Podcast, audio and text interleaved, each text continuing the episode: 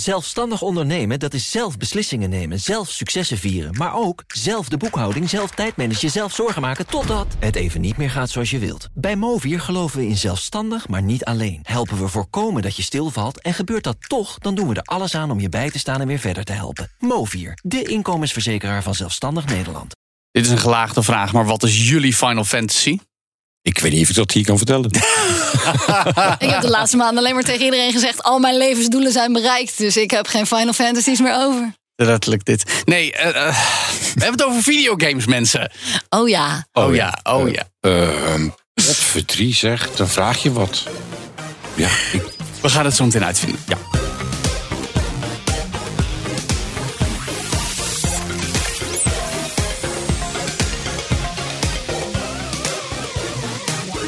Want dat doen we in deze podcast. All in the Game. Goed dat je luistert naar de nieuwste aflevering van de podcast over videogames voor iedereen. Deel hem met je vrienden en abonneer je om op de hoogte te blijven. En ditmaal staan we in de studio met André Dortmonds. Lien Hermans. en Joe van Buurik. En bij ons een gast die zometeen alles gaat vertellen over Final Fantasy dus. Want juist die games zijn nu relevant gezien het allernieuwste deel 16. Straks gaan we die even in context zetten. En in de laatste vijf minuten duiken we natuurlijk ook nog even in een tof game uit het verleden. Maar eerst Wat speelt er? Een vraag voor jullie. Want hebben jullie al het game nieuws van afgelopen maand een beetje kunnen volgen? Een beetje. Een beetje? Ja, niet Er was- alles, nee, Er was alles. nogal veel, zal dat ik was maar nogal zeggen. veel, ja, ja. Heel veel aankondigingen. Springt er iets uit voor jullie? Pikmin. Ik ben vier. Ja, Pikmin vind ik zo Ja, leuk. leuk hè? Ja, dat is zo leuk. Many more surprises await on this uncharted planet. But with the Pikmin and Ochi by your side, no challenge is too big or too small. Pikmin 4. Zo Goed te weten. Ik- Chill, zeg Ja, maar. dat klopt. Maar je hebt de oude deel dus ook gespeeld. Ja, denk ik. zeker. Ja, nee, ik vond het ook echt heerlijk. Ik ben heel benieuwd. Hij komt in de, in de zomer, in juli. Dreef, iets voor jou bij? Nee? Jij ziet wel gewoon- Weinig. Wat? Weet je hoeveel nieuws er was de afgelopen maand? Ja, maar... je- Nieuwe Super Mario? Ja, Super Mario Wonder. Ja, dat is ook weer niks voor jou. Dat, is wel heel mij. trippy met, met, Ja. met allerlei gekke dingen die gebeuren. zit- Dat denk je al, Mario is gek en het wordt nog gekker, zeg maar. Ik heb mijn handen al vol aan Formule 1 tw- eh, 23 en, en, en dat, dat soort dingen, weet je. Dus ik, ik houd het wel een beetje in de gaten, maar om het nou gelijk even te downloaden en te, te, te, te De gaan spelen. Mario. Mario is toch de game der games? Nou, is- dat, is is daar voor de kunnen een discussie op zich over voeren. Is die voor op de Playstation? Nee, de, nee, dan, kom op. dan houdt het wel op. Goed. Eh, nee, ja, ik, eh, ik, ik hoor je helemaal, vrienden. Inderdaad. Vooral Nintendo had toffe dingen, vond ik. Ook de nieuwe WarioWare ben ik erg benieuwd naar trouwens. Dat vind ik dan weer leuk. Beetje maf, beetje minigames-achtige dingen. Maar waar gaan we de tijd vandaan halen? Want dan komt er ook nog eens, die zijn al lang aangekondigd. Baldur's Gate 3. Ja, ik weet het. Je kijkt me je aan als monsters zo moeilijk. Met Ja, Dungeons and Dragons, de zijn game. Ja. Maar Alan Wake komt eraan. En Awake ook Ja, nog. Ja, daar wacht ik ook op. En Armored Core ook nog deze, zo, eind ja. deze zomer. Van de makers van Elden Ring. Dus ja, het is, het, Het is veel. er is al zoveel. Maar het is ook bijna zomervakantie. Ja, wel- wat? Vakantie? Ja, jij gaat ik op ga over vakantie. twee weken op vakantie. Zes weken. Dus ik neem zes weken vrij. Ja. nee, Het ik de moet- voordeel van in het onderwijs werken. Ik moet gewoon door. Eh Dre, over vrije tijdsbesteding gesproken. Jij hebt de laatste tijd Amsterdam aan gort geschoten. Geprobeerd. Ja, Niet, Ja. niet echt, wel Nee, virtueel nee, uiteraard. virtueel, ja, ja. In de nieuwe Call of Duty natuurlijk. Ja, want er is nu een nieuwe map, een, een speelkaart, Vondel. Ja, dat is, en ik zal het even uitleggen, het is Mm. de Warzone map. Dus het is niet, ehm, Geen singleplayer. geen singleplayer. Nee, het is gewoon dat je met z'n allen weer met het gas en dat het eh, kleiner wordt. En dan dat het laatste die overblijft, die, eh, ja, die heeft dan gewonnen. En eh, ik moet zeggen, in eerste instantie als er dan... En dat vind ik het nadeel van de Call of Duty ook altijd, met het Warzone gedeelte. Ehm, ik ben nogal afhankelijk van geluid. Dus ik stel alles zo in, het geluid zo in... dat ik voetstapjes kan horen als je daar ergens in een gebouw zit. En, en elke keer als er een update komt... alles gooien ze weer overhoop. Dus je kunt helemaal opnieuw Al je beginnen settings. met... Al je settings kun je helemaal... Je, je wordt er gek van. Dus dan heb je eindelijk je, einde, je, je goede setting gevonden... dat je snel een kist kunt openen, dat je een wapen op kunt pakken. En dan moet je alles weer opnieuw gaan instellen. Is daar een noodzaak voor? Is er dan een bepaalde extra knop bijgekomen... waardoor al die mappings niet meer kloppen? Of is Of het hebben gewoon... ze dan met de update weer dingen aangepast... dat we denken, we zetten het weer op default... zodat je Ik het zelf allemaal opnieuw Ik- mag gaan uitvogelen? Ik weet het niet, maar je- Ja. het ziet er ook altijd weer anders uit. Dus je moet het op een ander plekje gaan zoeken. En dan, eh, ik, ik ben altijd van, eh, nou, oké, eh, je, eh, mensen die Warzone spelen... die komt bij een kist, die wil je snel openen. Ja. Dat de spulletjes eruit vallen, dat je kunt iets op kunt pakken wat je Dus nodig daar maak hebt. je dan een hotkey voor of zo? Nou ja, dan kun je zeggen van oké, ik, eh, eh, als ik één keer kort klik op, eh, op eh, vierkantje, dan gaat die kist open.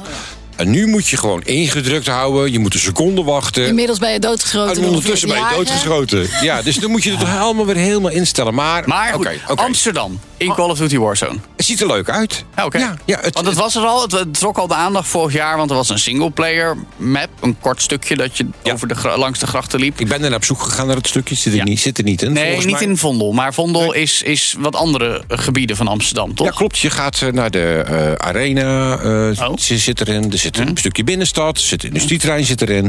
Het is leuk nagebouwd. Ja, Is het, moet ik voelt zeggen. het daadwerkelijk als Amsterdam? Of is het... Nee, het, zou elke stad kunnen zijn. Maar als je dan in Ik de zag binnenstad hele gaat... generieke reclameposters hangen. Ik denk van dit, dit geloof je nooit, weet je. Een je soort nooit, nee. Amerikaanse interpretatie van Niet zo helemaal het Rembrandthuis nagemaakt. Nee, nee, dat, dat, dat dan maar niet. Maar dat moet dan wel een beetje... Het museum ga je dan naartoe en dat lijkt dan een beetje op, wel op, op, op een beetje op een museum. En, Het lijkt wel En dat moet dan het Rijksmuseum zijn of zo. Nee, het is groter en het is anders. Het, Nog zit- groter, Het, zit- het, zit- het zit toch anders in elkaar. Want Ja, ja, ja. natuurlijk in Call of Ondertussen Duty... spelen mensen in Korea ook gewoon Seoul en het is dezelfde map. Ik wou zeggen. Ja, ja, waarschijnlijk wel. Ja. Oh, nee, ah, nee, voor mij niet. Maar ik, ja, oké. Maar wel, is het leuk? Of... Nou kijk, eh, wat, wat, ze ook, wat ik ook snap natuurlijk... want eh, ehm, je wil ook natuurlijk een soort basis hebben in, in Warzone. Dat als je een huis binnenkomt... er zijn geloof ik vier of vijf type, type huizen in Warzone. Ja. Dus als je een bepaald huis binnenloopt... Dat het, is het een bepaalde constructie. En Ja. ja, en wie wil eigenlijk weten hoe de kamers eruit zien... en niet de willekeur van een, Amerika van een Amsterdams grachtenpand. Juist. Dus er zijn vier of vijf constructies van die kamers, eh, Ja, ja. van die huizen, bij wijze van spreken. Maar op zich. Ja, het is gewoon ouderwets Call of Duty. Het is, het, het- hij lijkt wel een beetje weer op de oude, de eerste map Verdansk. Daar Oh ja, voelt hij ja, een beetje naar terug. Ja. Ja. want er zijn wat mappen tussendoor gekomen. Ik kan die naam niet, want ik heb het eigenlijk niet zoveel gespeeld. Nee, ja. Maar dat is echt, eh, ieder hoekje gaatje zit dan een tegenstander. En, Oké, nog één belangrijke vraag. Moet ik nu Call of Duty Warzone gaan spelen omdat Amsterdam erin zit? Of is het ook allemaal weer niet zo bijzonder? Ja, het is niet zo bijzonder, maar het is wel. Het is, het is leuk als je een Warzone speler bent. Is het, is het weer een leuke aanvulling. Want het voelt weer een beetje ouderwets. Leuk, leuk. Nou, dan iets wat ik wel zou willen spelen, maar wat Feline heel graag wilde spelen. De nieuwe DLC voor Mario plus Rabbids Sparks of Hope. En die heet The Last Spark Hunter, of in het Nederlands, dat is ook vertaald, De Laatste Sparkjager. Hoe is het? Het is echt heel moeilijk. Moeilijk? Superleuk. Ja, het is echt een DLC voor als je het hele spel al uitgespeeld hebt. Oké. Als je hem opent, zegt hij meteen: Oh ja, je hebt nu alles wat van het gewone spel al unlocked. Alle skins en alle wapens en alle upgrades heb je meteen unlocked. Toen dacht Mhm. ik wel: Potjandori, waar heb ik dan al die maanden voor zitten grinden? Nou, inderdaad. spel? Ja, Je wordt, Ik vind dat toch weer een even soort gecarried naar het einde om deze DLC Ja, te kunnen maar dat is ook echt wel nodig. Want Ja, ja. De, de bazen zijn meteen echt super zwaar. Er komen ook nieuwe soorten enemies bij. Dat vind ik wel heel erg leuk. Oh. Die veranderen zichzelf in een eitje als ze doodgaan. En als je ze dan niet nog een keer kilt, dan sponnen ze weer. En dan zijn ze weer... eh, Want voor de goede orde, we hebben het al eens over deze game gehad in de podcast. Het is een tactische actiegame, zou ik zeggen. Waarbij ook meer nadruk zit op de actie dan het vorige Mario plus Rabbids tactische actiespel. Want je kan wat meer rondlopen tussen je acties door en zo. En ehm, ja, wat, wat, wat voegt deze nieuwe toe? Het is een beetje, mm, zeg maar, de, de, de gemuteerde konijntjes uit Rayman en Mario en zijn vriendjes, die gaan samen de wereld redden. En nu gaan ze in een nieuwe dimensie, volgens mij, nog gekkere tafereelen tegemoet. Ja, dus het voegt niet echt iets toe. Als je het gewone spel niet al leuk vond, vind je dit niet dan opeens wel leuk. Het Ja. is niet heel anders. Een beetje zoals die eh, Amsterdamse map, Ja. ik. Eh, Maar het is wel, als je het vorige spel leuk vond... Ik geloof dat ik een van de weinigen ben die echt... Ik vond hem ook leuk. Nee, nee, nee, nee, ik vond dat hij niet heel goed gedaan heeft qua sales. Nou ja, de originele wel. Maar, wel, maar. Sparks of Hope heeft niet heel goed verkocht. En daarom is het interessant dat ze wel DLC... Als in, het is natuurlijk Ja, allemaal uit, al vooraf gepland. Maar dat er nu dus de tweede batch DLC is. En ja, dan ben ik benieuwd. Eh, Voegt dat dan iets toe dat je zegt... Nou, als je deze game nog niet gespeeld hebt... moet je hem gaan spelen, want de DLC is heel goed? Of Nee, dat zou, dan kan je net zo goed vanzelf. eerst de gewone game spelen. Mm. Maar als je de gewone game helemaal uitgespeeld hebt, zoals sommige mensen in de Ja. studio, denkt, goh, ik heb binnenkort zes weken zomervakantie, dus ik nog wel wat, wil nog wel wat door. Ja, dan is hij wel heel erg leuk, omdat hij nog moeilijker is. Gewoon het spel is ook wel tamelijk moeilijk hoor, als je wat verder kwam.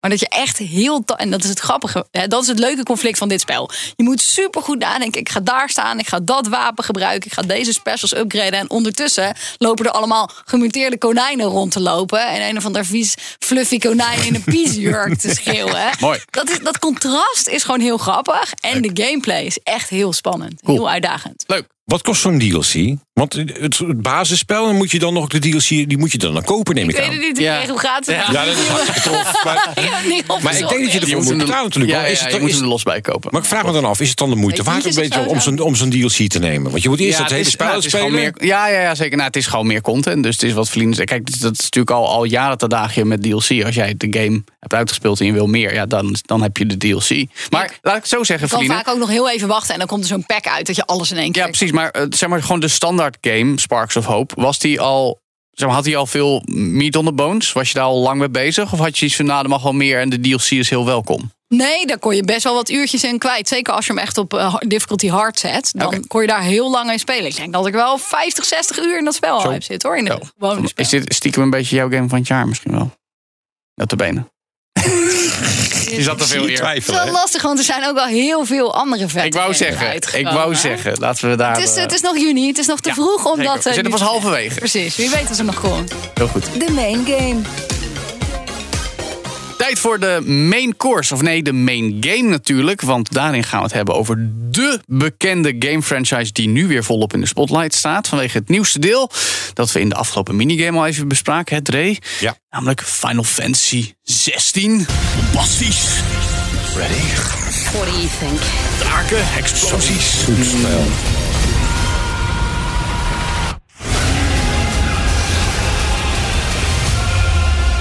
Heel Ja. duistere topsfeer. Nou goed, daar gaan we het zo meteen over hebben. Want ik zei toen al, ik heb eigenlijk helemaal niet zoveel met die reeks. Jullie wel? Nou, volgens mij niet. hè? Nooit gespeeld.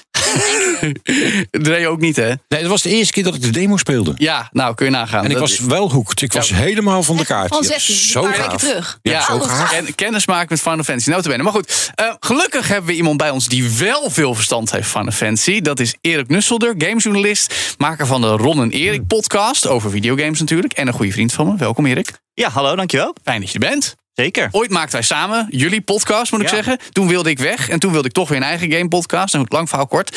Wat heb jij met Final Fantasy? Wat heb ik met Final Fantasy? Ik denk, het is wel ongeveer mijn favoriete gameserie zo'n beetje. Oh. Het loopt al zo lang en er zijn nu 16 delen. Volgens mij heb ik ze allemaal gespeeld. Echt? Het zijn ook allemaal spin-offs en eh daar heb ik de meeste ook wel van onder de knoppen gehad. Ja? Als er een nieuwe Final Fantasy uitkomt, dan is dat, dat is echt een ding. Ja. Dat is echt een event. Ja, maar de, de- de- alle Final Fantasy gespeeld. Want er zijn ook nog heel veel spin-offs en eh, remakes en, en, Oké, en ja. andere zijpaadjes. Heb je ze echt allemaal Nee, gespeeld? Nee, Maar- er zijn die- ook... Wanneer kwam die eerste uit? 1987. Jeetje. Ja, dus die heb ik pas later gespeeld. want Toen was hij drie. Dus dat... Ja, nee, zeggen, maar, beetje maar je hebt, lastig, ja. maar, maar, maar eh, over Final Fantasy, hè, want eh, voordat mensen denken, à la FIFA, eh, de- oh, elk deel lijkt op elkaar, dat is niet zo. Hè? Het is eigenlijk meer een kader dan één setting ook. Ja, het, zou, het kan niet verder daarvan af liggen. Het is eigenlijk elke game is helemaal anders. Het heeft niks met de vorige game te maken. Wat bindt de Final Fantasies aan elkaar dan volgens jou? Ah, jeetje, dat is meteen al een moeilijke vraag. Kijk, daarom hebben we jou hier. eh, wat Final Fantasy bindt is dat het een groots epos is. Het is eigenlijk het beste wat de Japanse RPG's op dat moment kunnen maken. Of althans, de maker Square Enix die streeft ernaar om dat ervan te maken. Het, het moet echt het beste zijn wat ze op dat moment kunnen. Ehm, geen enkele Final Fantasy heeft iets met de andere te maken. Dus het is geen vervolg op Final Fantasy 15. Elk spel speelt zich af in een andere wereld, in een ander universum, met andere personages. Een heel ander verhaal. Heeft niks met elkaar te maken. Maar ja, wat Square Enix eigenlijk altijd probeert te doen, is vooruitstrevend te zijn. Het genre weer verder proberen te brengen.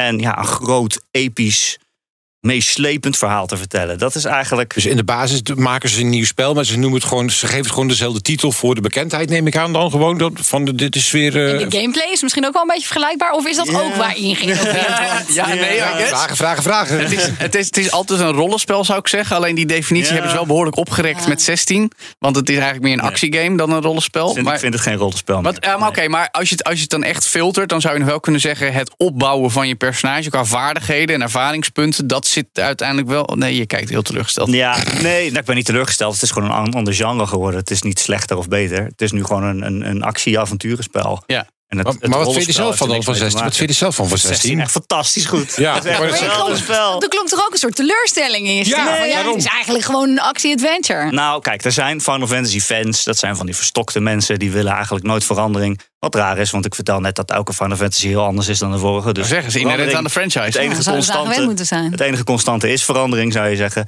Maar wat, zij, wat heel veel fans toch altijd wel graag willen... is oh, zo'n lekkere RPG. Weet je, het duurt lekker lang. Je bent er 100 uur mee bezig. Je kan de hele zomer jezelf opsluiten en, en die game spelen. Kan ook Ja. zonder Mario en Rabbids verliezen. Er zijn nog andere spellen, ja. En iets waar je jezelf in kan verliezen, waar je jezelf in kwijt kan. Dat je keuzes kan maken van, nou, hoe wil ik vechten? Wil ik Ja. zwaard vechten of wil ik meer magie gaan doen? Ja, dat kan hier allemaal niet. Het is, eh, en, ja. Want er zitten helemaal geen RPG-elementen in. Dat je Ja. geen skill tree en... Oh, Er juist zit een- wel. Er zit een skill tree in. Je hebt wel wat te kiezen, maar je bent altijd dit personage Clive. En die is altijd.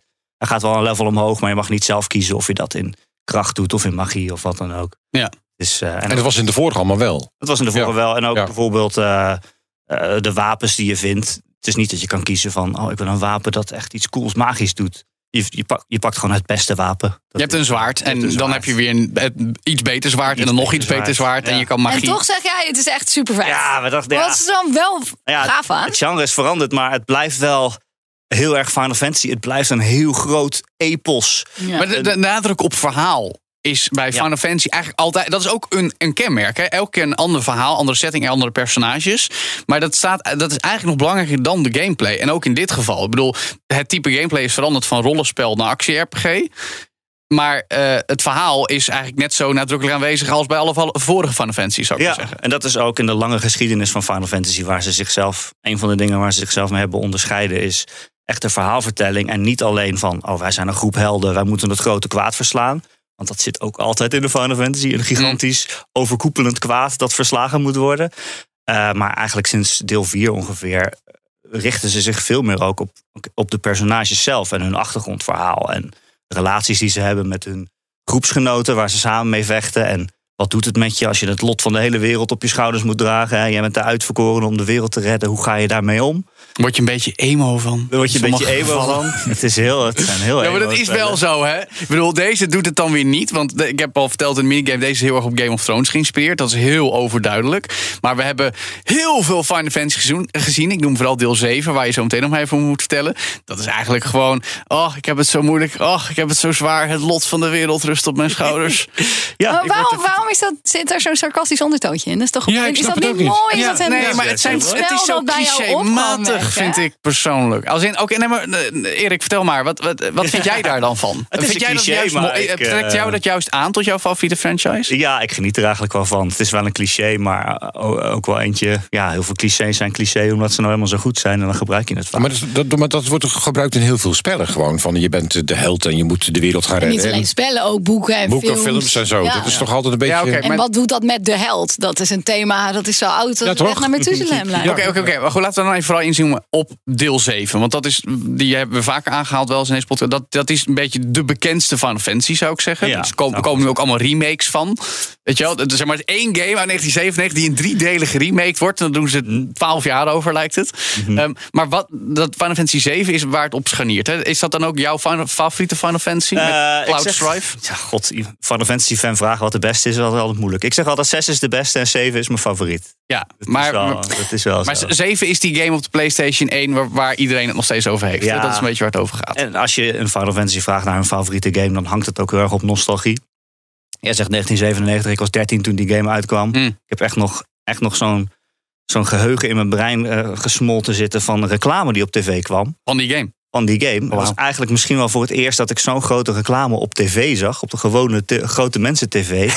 en eh, het was voor het eerst dat die game nog een PlayStation kwam. Het was voor het eerst dat het in 3D was. Dus eh, niet meer van die lelijke pixel sprites. Maar eh, Toen vonden we dat lelijk. Nu zeggen we dat vet, want retro. Ja, ik vind het ook, ik vind het ook mooi. Maar toen was het allemaal groots en 3D. En je zag dat op tv en je dacht, wauw, games kunnen nooit meer mooier worden dan dit. Dit is het summum. Het wordt gewoon nooit meer beter dan dit. Nou, eigenlijk was het gewoon CGI in tussenfilmpjes. Ja, als je, wel het nu als je het nu terugkijkt, dan denk je, wat zijn dit voor Playmobil poppetjes? Dat Ze hebben niet eens monden. Maar Dat heeft jullie dus nooit kunnen bereiken, Feline en anderen. Als in, Nee, mij ook nee. niet. Ik had wel vrienden, ook in 1997, die Final Fantasy speelden. Die het helemaal fantastisch vonden. Ik keek ernaar en dacht, nee, niet voor mij. Maar jullie hebben dus nooit zoiets gehad van deze. Ik had, ik had geen PlayStation. En dat was ook een PC. Niet, niet iets wat mensen in mijn omgeving hadden of speelden. Dat is het denk ik een beetje. Dat Mm. Je speelt dan toch wat, wat je vrienden ook spelen. Ja. Ja, wij speelden toen hele andere. Ja, heel veel. Maar je kende de franchise, neem ik aan, ja, wel. zeker. Op Je van de franchise wel. Dat, ik, wij zijn precies even oud. Maakt een snel sommetje. Dus dat herinneren we natuurlijk nog wel. Van, oh, dat is wel heel vet. Ja.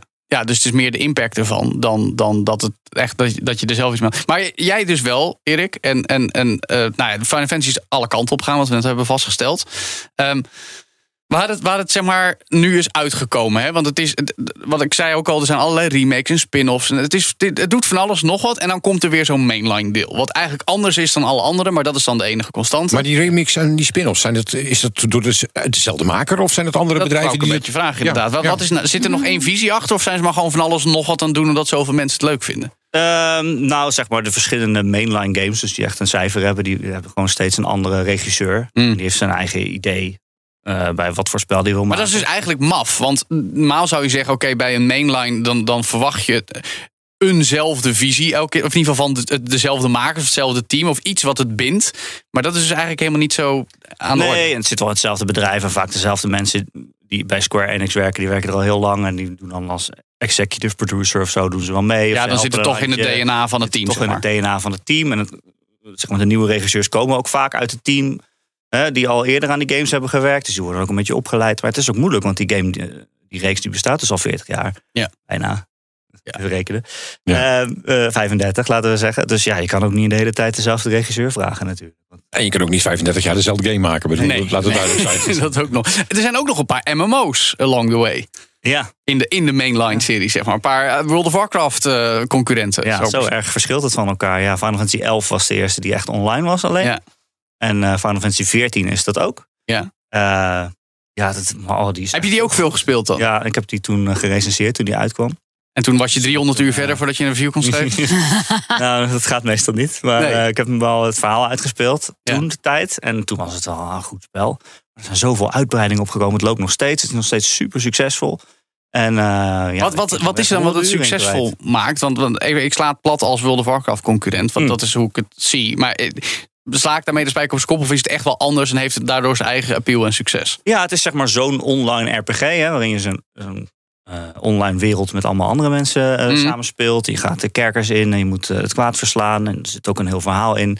Dus ja, inderdaad vergelijkbaar met World of Warcraft. Maar wel heel erg Final Fantasy-achtig. Dus Maar- al die bekende elementen van wat voor klassen je kan spelen. eh, wil je toveren, dat soort dingen.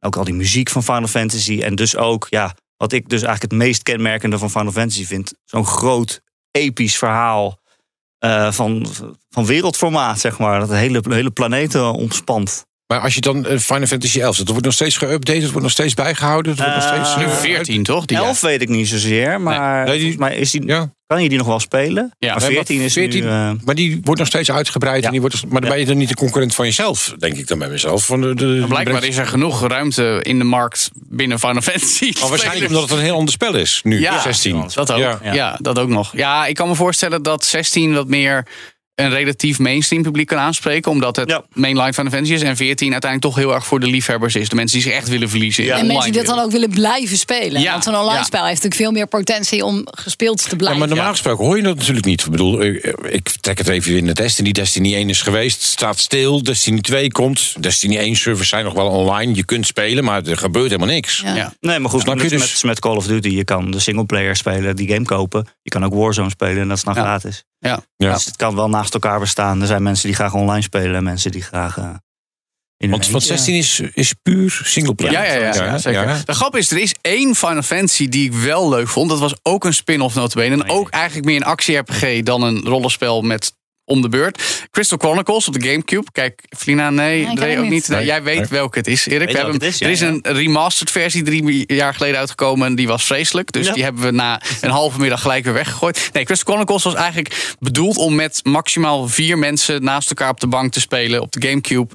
En eigenlijk een, een, een, ja, ook een avontuur, maar dan heel erg de nadruk op teamwork. En, en ook directe actie. En ik vond dat best wel leuk. Ook toegeven, het was op de Gamecube. Ik had geen Playstations. Mensen die Final Fantasy op de Playstation speelden, die waren toen stom. Dus ik was blij dat er nog Final Fantasy op de Gamecube kwam. Maar ik vond het ook echt een leuk spel. Heb jij hem gespeeld eigenlijk ook destijds? Ik eh, niet heel ver. Ik had Nee. geen Gamecube ook. Nee. Eh, Dus jij was stom. PlayStation generatie. Ja, nee, ik ken ook nog niet, Ja, dus jij was stom. Eh, maar goed, nee, die vond ik dan wel weer heel erg leuk. En in zekere zin zou ik die ook bijna vergelijken met 16, omdat het niet... Ja, als het gaat om, het was directe actie, zeg maar, en dat is de losse link. En het is anders dan, zeg maar, wat Final Fantasy 7 en dergelijke deden. Het was minder... minder Ja, Ja. pretentieus. Moeilijk hè, Final Fantasy. Je Ja, het is heel moeilijk om links te leggen tussen deze delen. Ja, ja. Oké, maar la- laat ik het dan nog anders zeggen. Want ehm Final Fantasy komt ook notabene mede voort uit Dungeons and Dragons. Eigenlijk de Japanse interpretatie van dat concept van op avontuur gaan met een groepje avonturiers. Ehm, maar het is dan zeg maar de. Ook daar hebben we het wel eens over gehad in die aflevering. De Aziatische visie op dat, dat fenomeen. En weet je, een Ja. tijdje geleden was discussie over het fenomeen JRPG's. Dat de maker Ja. van Final Fantasy zei. Dat vind ik een beetje een discriminerende term. Want het, het, het, het duwt mijn soort spellen in een hokje van. Oh, die komen uit Japan. Ja. En volgens vooral bepaalde Amerikanen en Britten is dat dan minder waardig of zo. Of in ieder geval anders. Ja. Zelfs als, het, als je niet als minderwaardig zi- zit. Als jij als maker je ziet als een RPG. En anderen zeggen. Nee, maar jij bent een JRPG. Ja. Zelfs als ze dat als een kwaliteitsstempel bedoelen. Dan is het nog wel hokjes waar je niet in Ja, en, en, zetten. en het is gewoon hier heel erg op clichés. Hè? En dat is natuurlijk een beetje flauw. Dat je iemand altijd reduceert, of zijn Ja. werk reduceert tot clichés. Er zitten een beetje twee kanten aan. Want kijk, in de jaren 80, 90 had je heel veel van dat soort RPG's. Die kwamen uit Japan. Het waren van die RPG's die een beetje traag gingen. Die beurtelings eh, was je aan het vechten. Er zat een groot fantasy verhaal in. allemaal. Ze deden een beetje hetzelfde allemaal, zegt Joe van Buurik. Ja, ja, dat durf ik dan toch wel te zeggen. Dus dat soort RPG's werden dan JRPG's genoemd. En die term bestaat nog steeds. Alleen in mijn visie, het is nu meer een soort van het genre geworden. Van dat soort RPG's. Eh, bijvoorbeeld vorig jaar kwam er een game uit. Die heette Chained Echoes. Hmm. Dat is typisch een JRPG. Alleen hè, was het door een man uit Duitsland gemaakt. Ja, het is dus niet Japans, maar het is wel precies zo'n spel als wat wij altijd JRPG's Ja, noemen. terwijl het is nu- meer het soort genre naam geworden. Maar eigenlijk moeten we daar dan een andere genre Wat, wat grappig is, want nu komt er dus iets ook uit Japan. En toegeven, je merkt aan bepaalde animaties en zo dat het door Japanse makers gemaakt is. Als je daar feeling voor hebt. Maar het, het, als je het niet zou kennen, zou je ook kunnen zeggen: deze game is in Amerika gemaakt, zou ik maar zeggen. Ja, Ja, maar, is het, maybe. maar is het ook niet zo dat het gewoon wereldwijd... zo- Zo'n spel wordt toch niet alleen maar ontwikkeld in Japan... of misschien wel met een visie daaruit. Maar er zijn natuurlijk... Iedereen kan freelancen tegenwoordig. Over het wereld kun je ja, voor elkaar tuurlijk, werken. Dat is ook en- wel weer zo. Ja. Zelfs als dat helemaal niet zo is. Al, alle games en boeken en films beïnvloeden elkaar weer. Wat in de mainstream Hmm. is.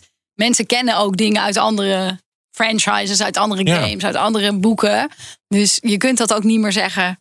Zoals heel lang geleden. Nou, dit is Japans. En dit is Amerikaans. Nee, dat is het toch niet meer. Nee, nee. Ja, maar bijvoorbeeld Final Fantasy 16, die dus net uit is, dat vind ik geen JRPG, omdat het niet in dat genre past. Nee. Maar het is wel duidelijk, als je het speelt, is het wel duidelijk Japans. Nou, de grap Jij is. zegt, het heeft Game of Thrones invloeden. Mhm. Qua Eh, setting en verhaal setting en, verhaal. personages. Maar het is ook wel weer heel erg Final Fantasy-achtig. Zo van, ik ben de held en ik win dit grote gevecht omdat ik in mezelf geloof. Of omdat mijn vrienden er zijn en die geven Nou, mij kracht. En vriendschap is het sterkste Dat er vind is. ik dus ook grappig. Want Bastian Vroegop, die hier een tijdje geleden te gast was, die schreef in zijn analyse over dat juist het optimisme in Final Fantasy 16 het weer onderscheidt van de duisterheid. Dat is helemaal niet Game of Thrones. Nee, Nee. precies. Nee. Het is uiteindelijk weer van ik ben de held en met de power van mijn vrienden overwinnen we alles. Ja, en dat is best wel Dat is wel heel anders dan Ja. families tegen elkaar en iedereen afslachten. En iedereen een mes in de rug steken. Er gaan Ja. wel heel veel mensen dood in Final Er Fantasy gaan heel veel 16. mensen Ja. dood. Ik Dat denk wel. dat die dan gewoon niet genoeg vrienden hadden. Nee, ja, ja, goed. Ehm, tot slot dan nog even, Erik. Jij, jij houdt van nog veel meer games. Nou, juist ook Japanse games en Japanse rollenspellen. Ik. Is Final Fantasy nou de ultieme Japanse RPG-reeks, zou ik maar zeggen? Of zeg je van ja, maar probeer dit ook eens als gemiddelde luisteraar? Ehm, Want ik weet dat jij fan bent van Persona bijvoorbeeld. Ja, ik ben groot fan van Persona. Kijk, Final Fantasy is wel altijd een soort van het, het- de mijlpaal. Het- de stok die de hele tent omhoog houdt en zegt van eh, dit, is waar we in de toekomst heen willen. Eh, ja, er zijn nog heel veel andere RPG's waar ik groot fan van ben. Ik inderdaad van Persona. Dat is eh, een Middelbare reeks, eh, schoolrollenspellen. Ja, Als ik het zo mag reeks zeggen. waarin je, waarin je een mid- middelbare scholier speelt die eh, eh, in zijn vrije tijd eh, door kerkers heen gaat en het eh, kwaad verslaat. En aan de andere helft van de game heb je dan vrije tijd en dan mag je kiezen hoe je dat. eh, Ik zie jou dat, lachen, eh. Ja, het klinkt heel leuk. Dit is best wel een geliefde reeks. Ja, dat zijn ook best wel moeilijke keuzes. Van moet ik mijn huiswerk gaan maken zodat ik slimmer word? dat mensen mij eh, dat ik meer aanzien verdien? Of moet ik met dit meisje op eh, date gaan? Het is heel Dat leuk, toch? Echt een soort, wel, eh, een soort genre, genre-bending van... Ja. Wat is dit voor spel? Wat Ja. niet te vangen is in één woord. Dat vind ik altijd heel leuk. Maar dit heb jij dus ook nooit gespeeld. Hoor. Ik zie jou gelijk al getriggerd. Voor mij zou jij dit heel leuk Dat wil ik wel vinden. proberen, ja. Dat is super grappig. Ja. Het is op veel systemen te spelen ook nog Persona. Zeker, En het, is, het, is, het, is, het is in de afgelopen pakken bij tien jaar denk ik toch best wel populair geworden. Misschien wel Ja. zeg maar bijna van niveau Final Fantasy. In zekere Nou, zin. nou, het beste niet zo groot zou qua zeggen. impact bij de wel kenners, eh, zoals jij, laat ik het zo zeggen. Ja, ja, eh, sowieso heel veel van die RPG's hebben de overstap gemaakt. Want ja, we hebben het over Final Fantasy, maar in de jaren 80, 90 kwamen die games helemaal niet uit in het Westen. Of ze Ja. sloegen een paar, ja. sloegen ons gewoon over.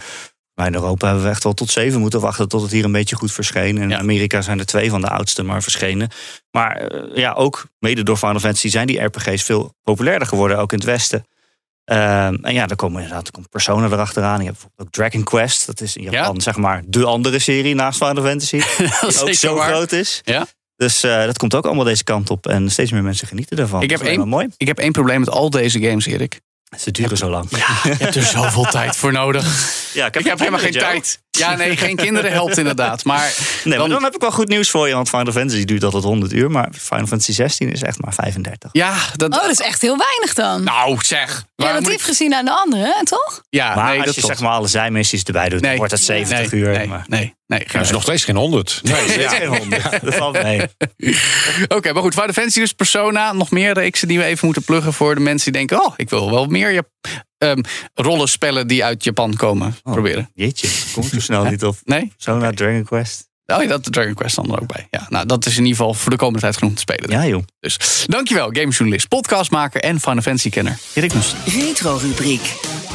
En vandaag doen we dat met een van onze collega's... die binnenkort ook nog eens minder bij BNR te horen is. Tenminste, hij heeft nog nooit te horen geweest. Maar nu wel in deze podcast. Jacco van der Aard. Zeker, mooi Welkom. debuutje zo. Leuk dat je er bent. Over welke game die jij vroeger graag speelde... gaan wij het vandaag even hebben. Ja, over Professor Layton. Professor Layton. Ik heb het daar heel lang niet over gehad. Nee, dat is een detective-achtig spelletje, zou ik zeggen. Was op de Nintendo DS. Klopt. 2007, toen was jij nog veel te jong om dat te spelen, denk ik. Het is absoluut een wayback. Ehm ik denk dat ik het in 2011, 2012 eh, begon te spelen. Ja, In die tijd. toen je opgroeide met je Nintendo DS in de handen. Exact. Ja, Hoe kwam je eraan? Eh, Heb je het gekregen voor je verjaardag of eh, heb je het zelf gekocht? Nou, laat ik het zo zeggen. Ik denk dat eh, het op die manier gezien werd als een spel dat ik inderdaad gekregen heb. Ehm, de eerste in ieder geval. Uh, van, oh, daar kun, daar kun je nog wel wat mee. Daar kun je nog wel eens wat van leren. En het idee dat er wat, ehm, nou ja, zoals het toen werd gemarket, ook wel een beetje als een soort, soort breinspelletjes. Ja. ehm, eh, in de vorm van een avontuur. Ja, op die manier eh, eh, denk ik dat gezien werd van, oh, dat is wel iets voor Jacco. Dat, dat kunnen we hem wel eh, in zijn schoenen schuiven. En Ja. ik was echt wel een man van de DS. Ja, Ehm, En heb je er wat van geleerd?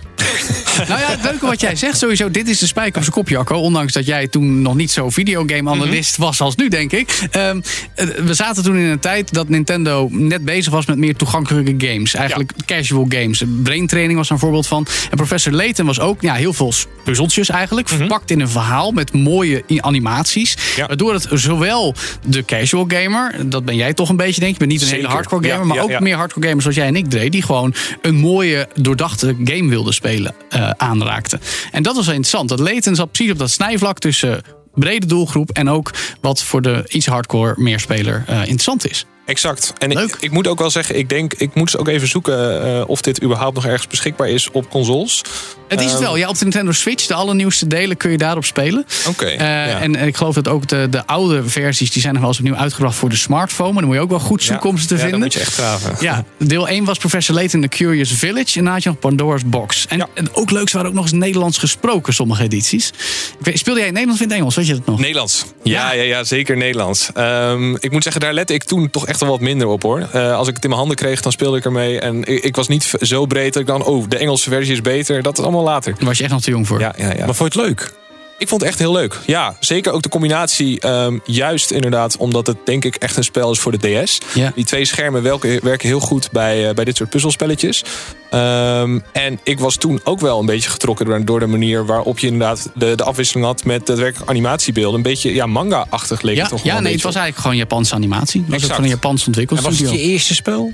Nee, nee, nee. Ja, Nee. Ik, eh, een eerste spel op de DS is volgens mij voor iedereen het spel wat erbij zit. En Ja. dat is Mario Kart. Ja, oké, nee, daar hebben we het al heel vaak over gehad. Maar leuk dat professor Layton jou, Ja. juist zo is bijgebleven. Wat is je leukste herinnering aan eh, Professor Layton? Weet je nog, een bepaalde puzzel, een bepaald moment? Een bepaald moment dat je het speelde? Nee, daar is het echt. Ja, ik weet dat het. Ik moest het ook even. eh, ik heb de, de gameplay weer even terug zitten kijken. En dat, dan krijg je wel weer een beetje. Er zit zo'n ergens een scène dat ze in een trein eh, bezig zijn. Ja. En daar een paar puzzels oplossen. En dat geluid hoorde ik weer eventjes op zo'n gameplay op YouTube. En dan hoorde je meteen weer. Dan ben je weer terug. Ja. Dan ben je weer dat jongetje van Mooi. twaalf. Dat is trouwens een ding. Treinen in games. Om de een of andere manier heeft het altijd een heel krachtig effect. Een heleboel spelen. Dank, collega Jacco van der Aert. Goed dat je weer luistert naar All in the Game. Vertel je vrienden over ons. Beoordeel ons ook op je favoriete podcastplatformen. Apple Podcast, Spotify of waar dan ook. Laat een beoordeling achter. Dat vinden we leuk. En vergeet niet om tijd te maken om lekker games te spelen. Want dat doen wij ook. Tot de volgende All in the Game.